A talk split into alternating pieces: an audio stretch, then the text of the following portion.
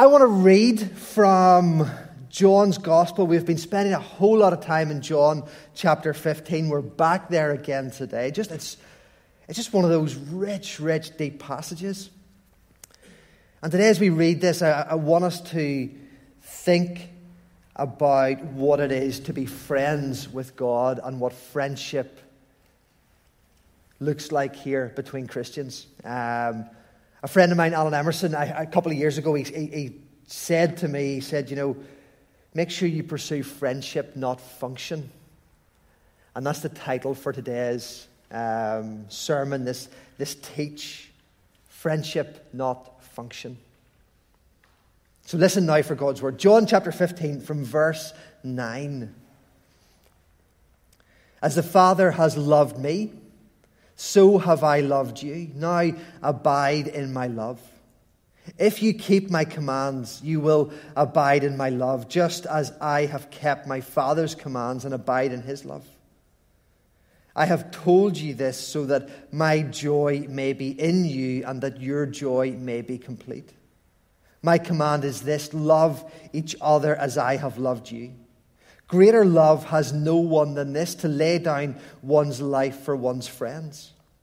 You are my friends if you do what I command. I no longer call you servants because a servant does not know his master's business. Instead, I have called you friends, for everything that I have learned from my Father I have made known to you. You did not choose me, but I chose you and appointed you so that you might go and bear fruit, fruit that will last. So that whatever you ask in my name, the Father will give you. This is my command love one another, or love each other, depending on how you want to read that. Let's pray for a second, and then we're going to lean into these words.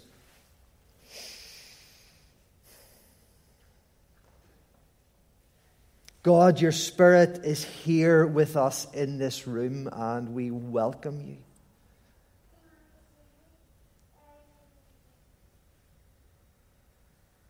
And as we wait before you, we again recognize our own sinfulness and unworthiness. And we thank you for the cross. And we thank you for your mercy and your forgiveness that makes us new every day. Holy Spirit, we pray, speak to us. Allow these, these ancient words, these living words, to become alive in us and shape and mold and sanctify us into the people that you are inviting us to become as we walk in the footsteps of your Son, Jesus Christ. It's in His name we pray. The people of God said, Amen. There we go. So, don't change the slide just yet, Andrew. Just hang on to that one there for a second. Because um, I, I want to ask the guys something um, have you ever seen a video or a, yeah, a video of the comedian Joe Wilkinson trying to put a, put a potato into a hole at the end of a red carpet? Some of you have. Some of you are going, what is he talking about? How would you feel if I asked you to make up a song for a stranger and sing it to them in 30 minutes? How much watermelon could you eat in four minutes? Does anybody know what I'm talking about? Taskmaster. Yeah, yeah, a couple of fans there. Uh, this TV show that started off as a YouTube channel, a bit of an experiment at the Edinburgh Fringe Festival, um, got its own YouTube channel, and then got picked up by mainstream TV and has become one of the the most popular shows on TV in the past number of years, where a group of celebrity comedians are set a series of tasks that they have to complete. And if you haven't watched it, it's just hilarious and bonkers and strange. Um, why, why am I talking about that? Why am I starting to talk about that? Because I was thinking about that, and then I was thinking about other things that we watch on TV, and whether it's a quiz program, or whether it's X Factor, or whether it's whatever there's this growing sense or maybe I've just become more aware of it, that we find entertainment in viewing individuals as commodities and not as personalities. Your value is tied up in what you know on the game show. Your value is tied up on how funny you are. Your value is tied up on what you can achieve. Your value is tied up on how you make me feel. And increasingly, we find entertainment in viewing humanity as commodities out there for our purpose and our fulfillment and our advancement, rather than fellow human beings created in the image of God. Now, maybe that's pushing the whole thing too far, but it's interesting to think about, isn't it? As we think about this idea of friendship or function, and the people we choose to spend time with, how they make me feel or what they can do for me, or how you can elevate my status or my career or the things that I want to do. Whether it's kids picking football teams in the playground, I was always picked last. Not because I wasn't a really nice person, but because I was rubbish at football. Still am, unfortunately. Um, right through into career, and maybe even in our worst moments around church. Do you ever feel that you get looked over because you're not the best at something? And even in terms of when we put something on Twitter or Facebook, we, we, we tag people in it because we want them to like it. And sometimes we, we tag people in it because we want them to follow us to elevate our social standing. Because we view friendship through the lens of function sometimes. I was thinking about this and sort of unpacking this in my mind. And sometimes we view God like that as well through that lens. God, I've got these plans. Will you show up and bless them, please? we come to a business meeting in church and we say, Here's our agenda. And at the end of it, we pray, and God, you'll please bless the things that we've decided. Or we're running a ministry program and we have everything planned out, and we say, God, will you just sort of come by your Spirit and bless everything that we have planned to do? Or, God, can you please just help me with this job interview or, or this relationship or this? And we view God through a lens not of friendship but of function. What can He do for me to make my life more fulfilled, more complete, better? And maybe as well, in our worst moments, we think that God looks at us in that way as well. That He looks at you, He looks at me simply through a lens of achieving our purpose and not through an invitation into a deep, life giving mutual friendship. That's what we're going to lean into this morning. Because, you know, in Greek law, a slave was classified as a living tool. He said again, in Greek law, a slave was classified as a living tool.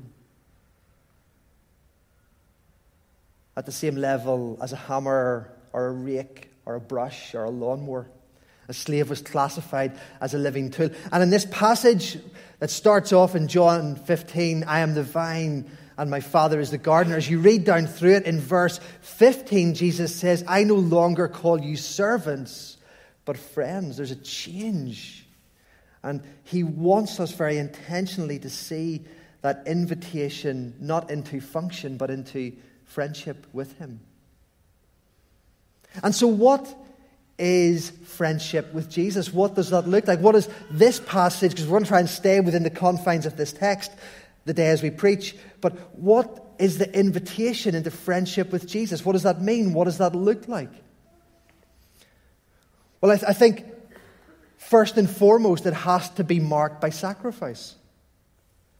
Verse 13 says, Greater love has no one than this to lay down one's life for one's friends. I love how the Old Testament prophet Isaiah, in Isaiah chapter 53, as he talks about the suffering servant, as he prophesies about Jesus the Son of God coming into the world and the ministry that he'll have and what he will do. I, I love what he says here.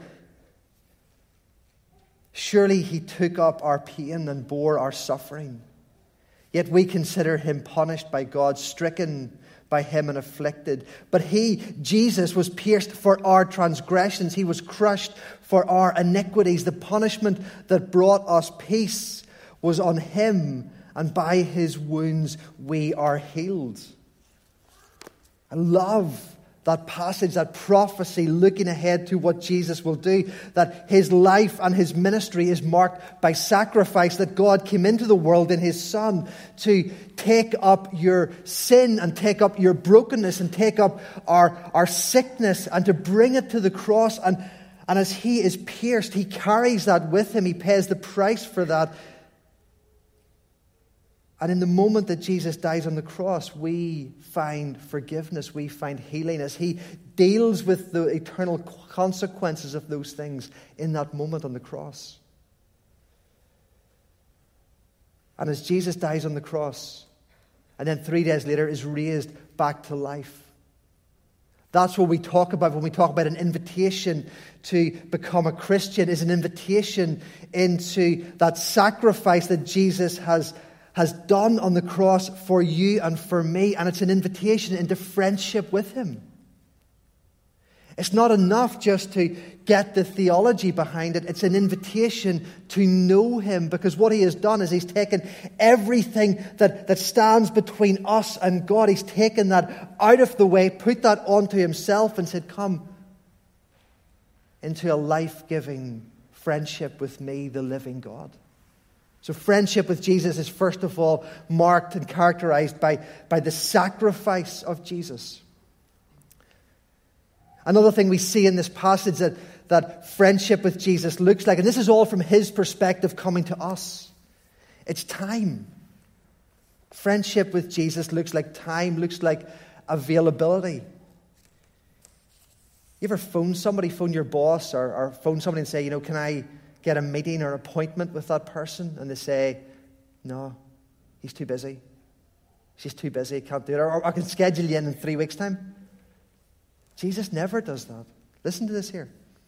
John chapter 15, verse 9 As the Father has loved me, so have I loved you. Now remain in my love. And we talked a couple of weeks ago how one of the primary paradigms, lenses, experiences of the love of God is time with God. And what Jesus is saying is that every time you close your eyes to pray, every time you lift your eyes to heaven and cry out and worship, every time you, you look to Him for help, He is there. He doesn't schedule you in. God's desire, His love is time with you. He has done everything He can to make Himself available to you. As a Christian, His Spirit lives within you. You don't need to go looking for Him.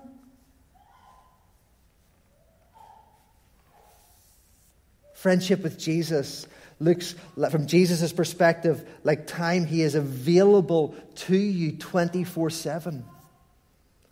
Friendship with Jesus looks like honesty. You ever see Jesus with his friends? There's honesty in the conversation.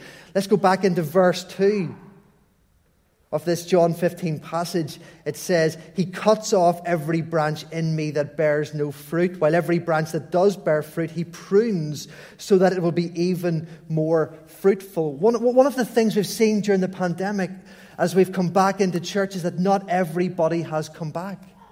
Now, this is not knocking some of you guys at home because I know you're at home for really legitimate reasons.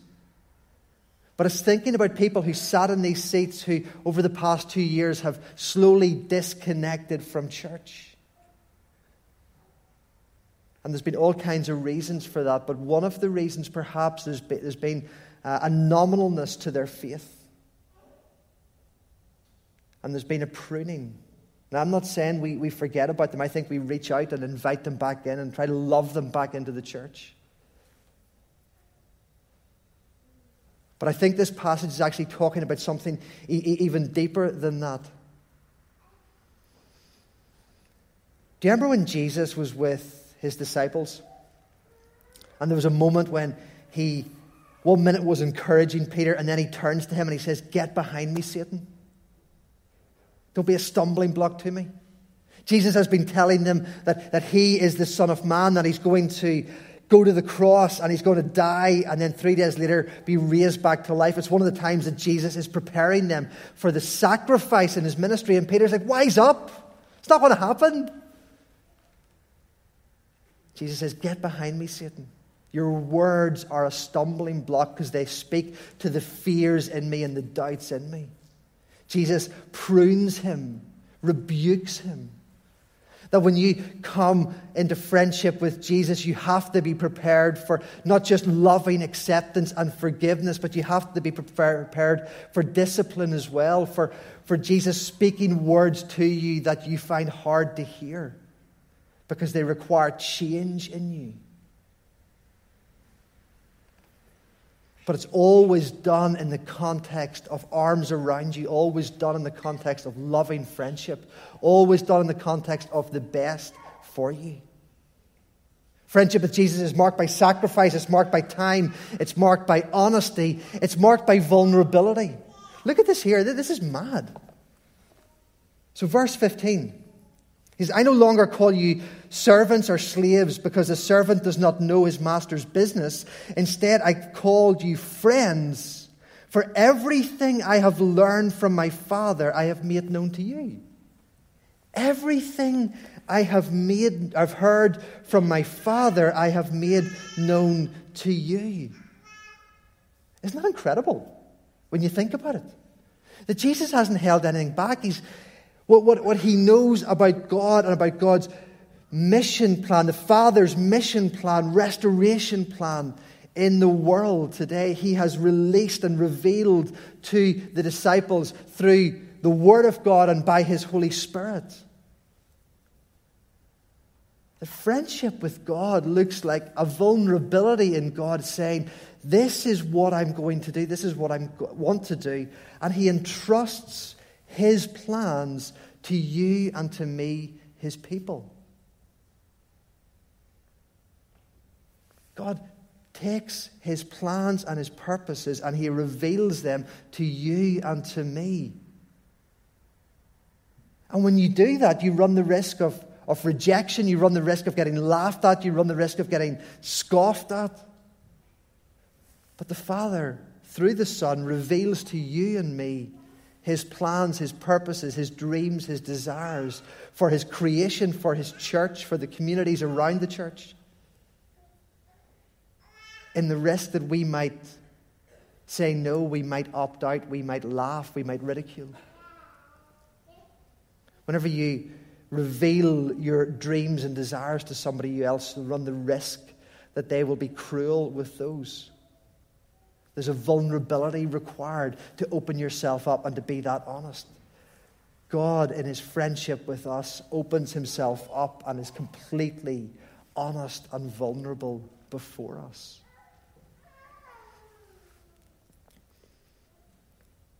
Sacrifice, time, honesty, vulnerability, and then partnership. Jesus says in verse 16, You did not choose me, but I chose you and appointed you so that you might go and bear fruit, fruit that will last. This isn't simply Jesus' mission. The invitation from Jesus into friendship with the living God is an invitation into partnership. He, he does stuff in us. He, he, he, his sacrifice brings about our forgiveness. He is completely available to us in terms of time and devotion and love and relationship. He, he is honest with us in terms of speaking into the disobedient parts of our lives for our sanctification. He is vulnerable before us in that He reveals His plans and His purposes for His church and for His kingdom and for our lives to us, uh, all because He invites us into partnership with us. God's plan for the restoration of East Belfast are the churches in East Belfast. He doesn't have a B plan. His plan for Orby and Clonduff and Clarawood and Grosvenor School and Orangefield Primary and Ashfield and Breda, for the nursing homes in the area, for the shops in the area, for the restoration, for the coming of his kingdom is you and is me. And he doesn't have a B plan. Friendship with the living God is an invitation into partnership with Him as we become kingdom carriers and move out of this building carrying His Spirit and His plans and His purposes and seeing them come to fruition, fruit that will last. That is what this text is saying. This, I want to suggest really strongly this morning, is what friendship with the living God looks like. This is what friendship with Jesus looks like. And then what's fascinating is you flip it on its head, and this is not just a one sided friendship of what Jesus does for us. Because friendship is mutual, isn't it? Like, friendship isn't just Jesus being our friends and us doing whatever we want to do. He's saying this is what friendship looks like. So, if you want to be my friend, your life's going to look like sacrifice. Pick up your cross and follow me. Lay down your desires before me and pick up mine. Not everything you feel is valid and truthful and best for your flourishing. You've got to lay some of those desires down before Him. Friendship with Jesus looks like sacrifice. I promise you, it's not greater than the sacrifice that He has done for you. Friendship with Jesus looks like time. That invitation to abide as, as the Father has loved me, so I have loved you. Now abide in my love. You abide in his love as you come together to worship. You abide in his love as you make time devotionally to spend time with him. You can't develop deep friendships with somebody who you're not willing to spend time with. You can't develop a deep friendship with Jesus unless you're willing to spend time with Him. It doesn't matter how much time He wants to spend with you, you have to choose to spend time with Him. Friendship with Jesus looks like honesty. Do you know, I love the fact that a lot of the Psalms that David wrote are crying out his frustration. I think we try to sanitize our prayers too much. We just say the things that we think God will want to hear.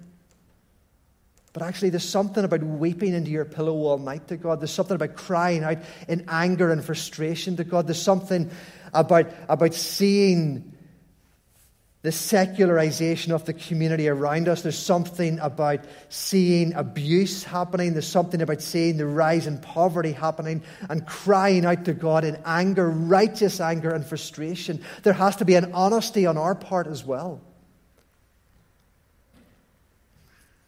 And a vulnerability and a partnership. We're invited to be friends with the living God a two way friendship. But let me flip it again. If you're note taking, if you're Bible following, have a, a look at verse 17, right towards the end of this passage. You know, John 15, verses 1 through to 16, is talking about how much God loves us and about the friendship that He invites us into and what it looks like for God to be friends with us, what it looks like for us to be connected in friendship with God. What that loving friendship looks like. And then He says, This is my command love each other. So, after talking so much about the, the dynamics of our this relationship, he then says, Okay, now love each other. Now love each other. Now love each other. What if Jesus in these verses is not simply revealing what friendship with Him is to be like, but actually is modeling what it looks like to have deep Christian friendships with one another? What if these words is not simply for the disciples and for us to think through the, the vertical dynamic of friendship, but actually it's a model for how we're to translate that into the horizontal dimension of friendship. I went to university um, when I was uh, 19, 18, 19, and my first day in halls at Coleraine University, I bumped into a guy who was sharing the halls with me. His name was Michael Wiley, and Michael was a footballer, I was a rugby player. Michael was a wee steak hard lad from Carrick. I was a country bumpkin in a check shirt and brown shoes from Markethill. We had nothing in common. He spoke with a Belfast accent. I had the kind of country drawl thing going on. We had nothing in common. He was studying, I think, Spanish and history. I was doing business in IT. We had nothing in common. He was ridiculously tall and skinny. I was kind of short and stocky and slightly overweight. We had nothing in common until standing in the kitchen, I said to him, Here, listen, I'm on Freshers Week going to go to the CU because I'm a Christian. And he said, Funny, I'm a Christian too. I'm going to go to the CU as well. I said, Do you want to go together? Yeah, we walked in, so like little and large, you know. We, we walked into the CU together, and 24 years later, he continues to be one of my best friends. We discovered that we had nothing in common except Jesus, and then discovering we had Jesus in common, we discovered we had so much more in common. And actually, our friendship, earthed in Jesus, transcended the differences we had about ideas and about sport and about commonalities. And he continues to be one of my best friends to this day. He'll be annoyed I called him a, a carrot steak, but he was. He was. As we think about friendship, it's interesting because in psychology there's been tons and tons of work done in the past few years around the psychology of friendship.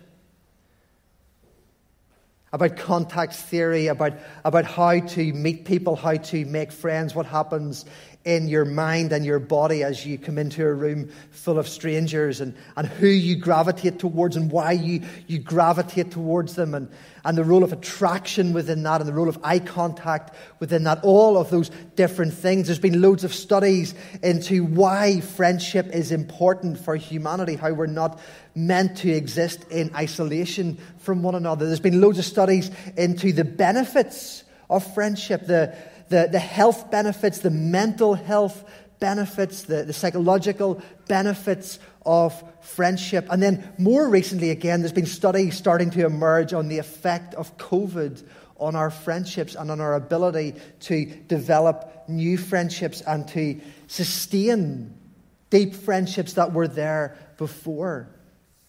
And how isolation has, has not just physically separated us, but has actually narrowed our friendship groups. That we haven't kept in touch with as many people as widely.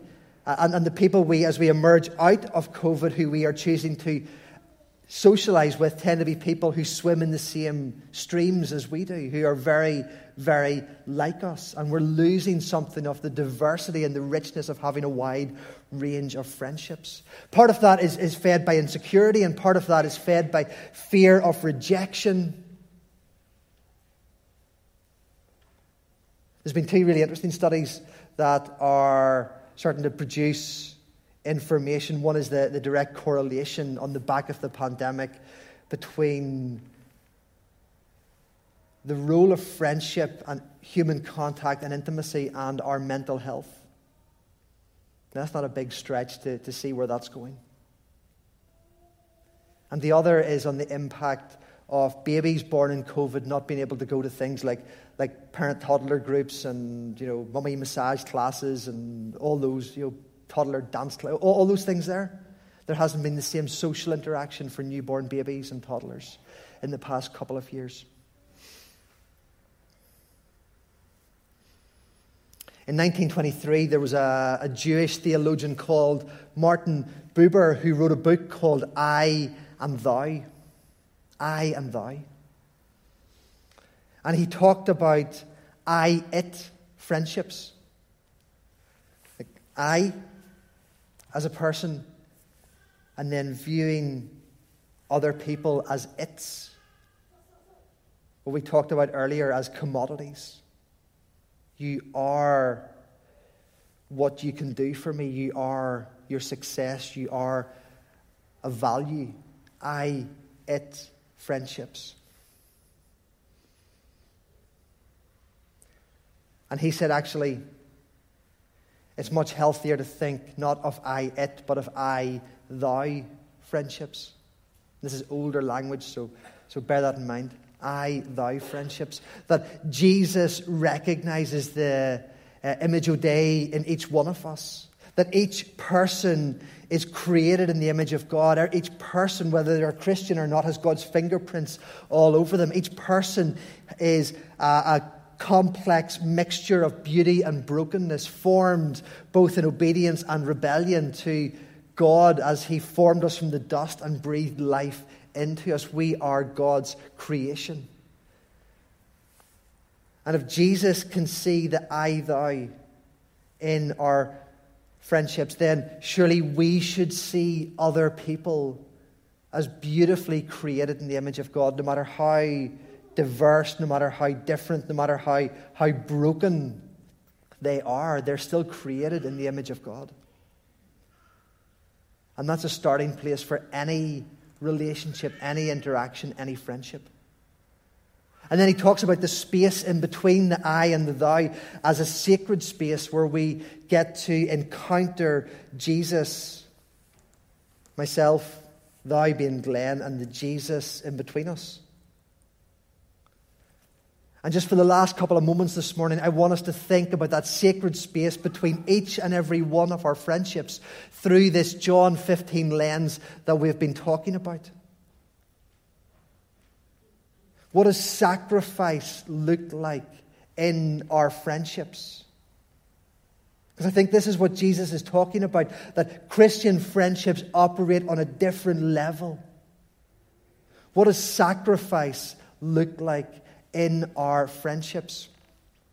You know, that verse 13, greater love has no one than this, but to lay down one's life for one's friends, that was misquoted significantly during war times, trying to turn that idea of friendship into duty.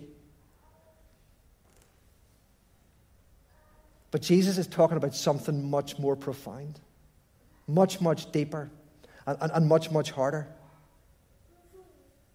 Greater love has no one than this, but to lay down your life, to sacrifice yourself for your friend. Any one of us would be willing to sacrifice ourselves for the, for the, the care and the comfort of another. By I don't necessarily mean to die for it, but I mean to sacrifice what you're planning to do. If you find out one of your friends had cancer, you would stop what you're doing. You would bake a lasagna. You would go around. You would pray with them. You would, spend, you would do whatever. You would cut the grass for them. You would inconvenience yourself to love and serve them, wouldn't you? It's not rhetorical. Yeah, of course you would. I, I, I, know most of you, of course, you'd bend over backwards. You would move heaven and earth. You would sacrifice yourself massively But that same sacrificial lens, what does it look like when somebody hurts you? When somebody betrays your friendship? When somebody says something or does something? What does sacrifice look like between the I and the thou in those moments? Because the temptation is to hold on to our pain, and the temptation is to, to be entitled to feel that pain. My, my human rights have been impinged upon. They have hurt me. They have betrayed me. And yet, if the model for friendship is sacrifice, where Jesus laid down his life so that sin did not come between us and him, what does it look like to lay down our entitlement and allow forgiveness to fill that space? That the sacred space between our friendships looks like sacrifice. That the sacred space between our friendships looks like time. One of my friends, he, he says, and I think I would agree with him, not, not all the time on this, but, but I, I think there's something in it. He says women do friendship really well face to face, blokes do friendship really well side by side. Now, it's obviously dangerous when you do gender specific illustrations like that there, so I, I, put it out there with that caveat. But, but there is something in that, that that blokes sometimes struggle to sit down face to face. Dan, how are you feeling? Are you doing okay? You doing... But I can say, if you want to go for a walk, game of golf, or run, and have the same conversation in movement, I think it's because women are just much more evolved than we are. It's not always true. I quite like face to face friendships. But my friend who, who, who said that to me, him and I um, will run together, try to do it once a week, and we have deep, deep friend conversations in the course of that running together. And it's not actually about the running, it's about doing life and doing friendship together. The running's just a vehicle for doing deep, deep friendship together. But without the time spent together, without that commitment to be with one another, the friendship wanes. The friendship between I and thou, the sacred space between me and you, has to look like time, doesn't it? The sacred space between me and you has to look like honesty. I, I ask you guys this all the time, but, but who in your life has permission to call you on stuff? Who has proximity to your heart that they can see when you're struggling and say, You seem tired today? Or that thing you said in that meeting just, it wasn't like you. It didn't feel like the thing Jesus would say. Who in your life gets to call you on stuff? In the context of loving friendship, who gets to be honest with you? That guy I run with, when we run, he'll ask me, Gareth, how's your heart? He'll ask me, what are you spending your money on at the minute? He'll ask me, how's your devotional rhythms? He'll ask me, What are you looking at online? And it's not about judgment, it's not about condemnation. It's about a space where I can be honest and He can be praying for me during the week to help me to walk closer with Jesus. Friendship and honesty in friendship is a vehicle to our sanctification. And then, in terms of vulnerability, what does that look like in our friendships? Do you have somebody that you can trust your dreams to? That you can trust your, your disappointments to?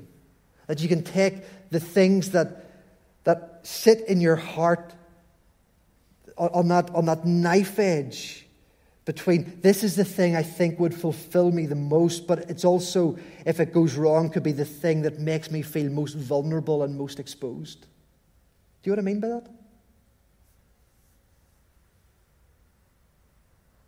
I'm doing a, a training course at the minute called Forge, and it's thinking through what it looks like to do discipleship well in church and what it looks like to do mission really well as a church and as a church leader, and what it looks like to plant ministries that reach the lost who just don't want to come to church. And, and it's thinking through what it looks like to plant churches as well.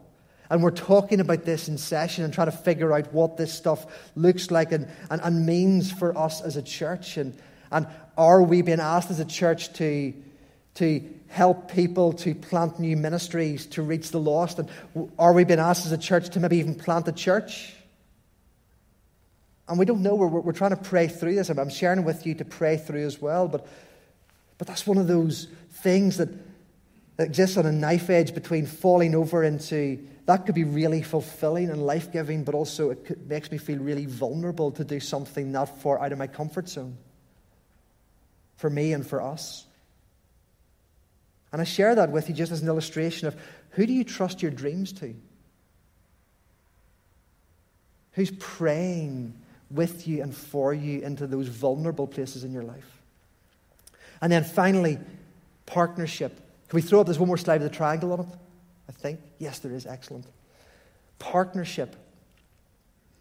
We get the friendship aspect that's kind of the up down. We've talked loads about that.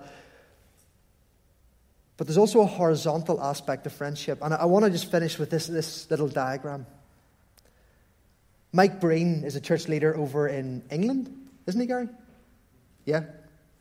Um, and he, he uses this illustration as a, a lens for what church should look like, as a lens for what ministries should look like as a lens for what discipleship in my life and your life should look like. And there should be three components to it. There should be an up component that connects us with Jesus. There should be an in component that connects us with one another. And there should be an out component that is a missional call to Great Commission living. to love and to serve the least, the lost, and the lonely, and to bring them to Jesus.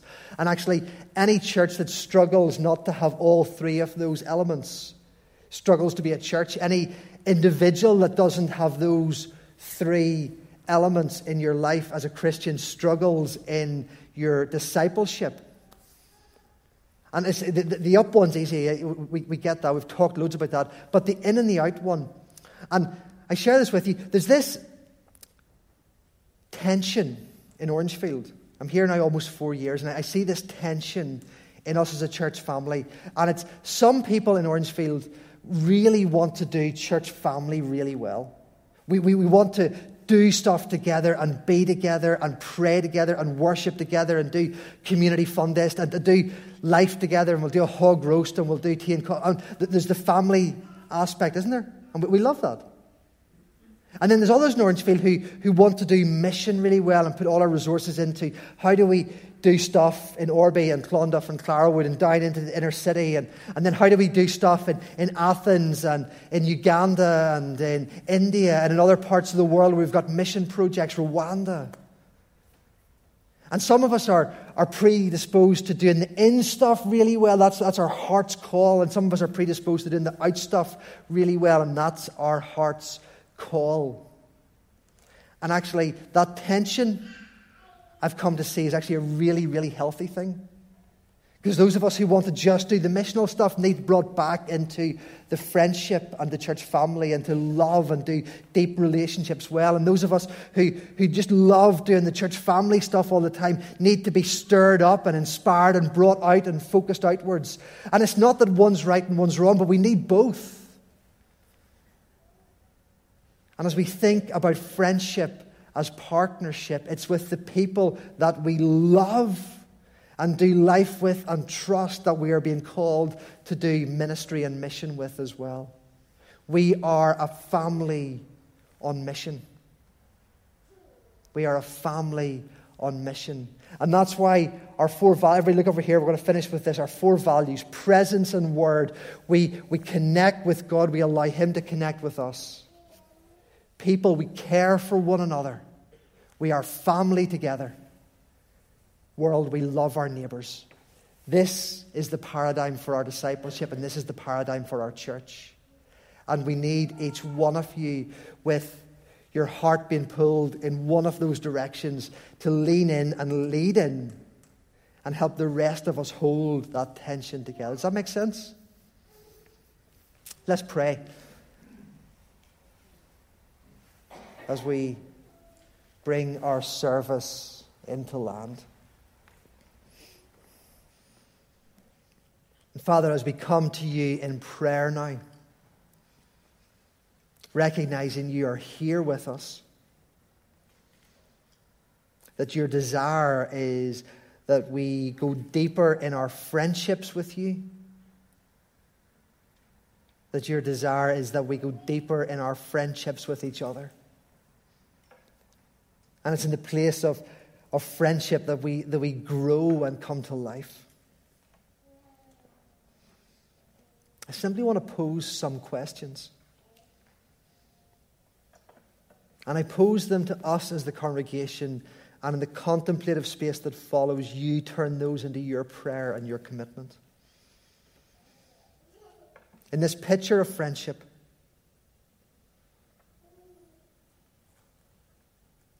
Do you need to connect more?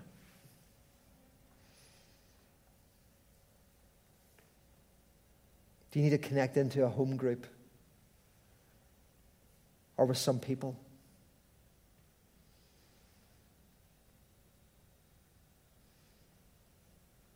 Do you need to connect more as the pandemic left you feeling isolated? Or are you aware of people who who seem to be on their own, who seem to be lonely? Do you need to reach out to them and invite them into friendship? And then, secondly, do you need to repent? Maybe your friendships and your relationships around church all feel really functional. You know, here's a litmus test for you. You know everything that person can do to make the team that you serve in in church better, but you don't know the name of their cat or their dog?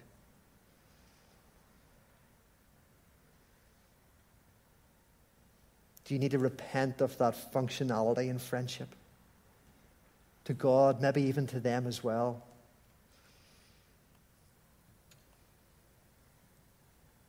And then finally, do you need to invest?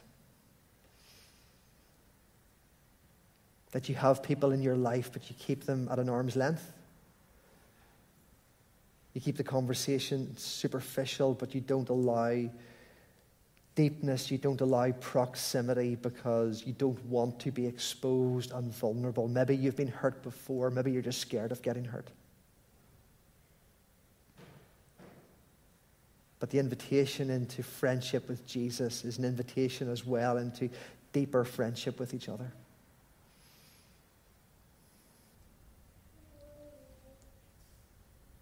As we sing, Lord, continue to speak to us, continue to challenge us, continue to lead us deeper into that shared life with you and with one another. In Jesus' name, amen.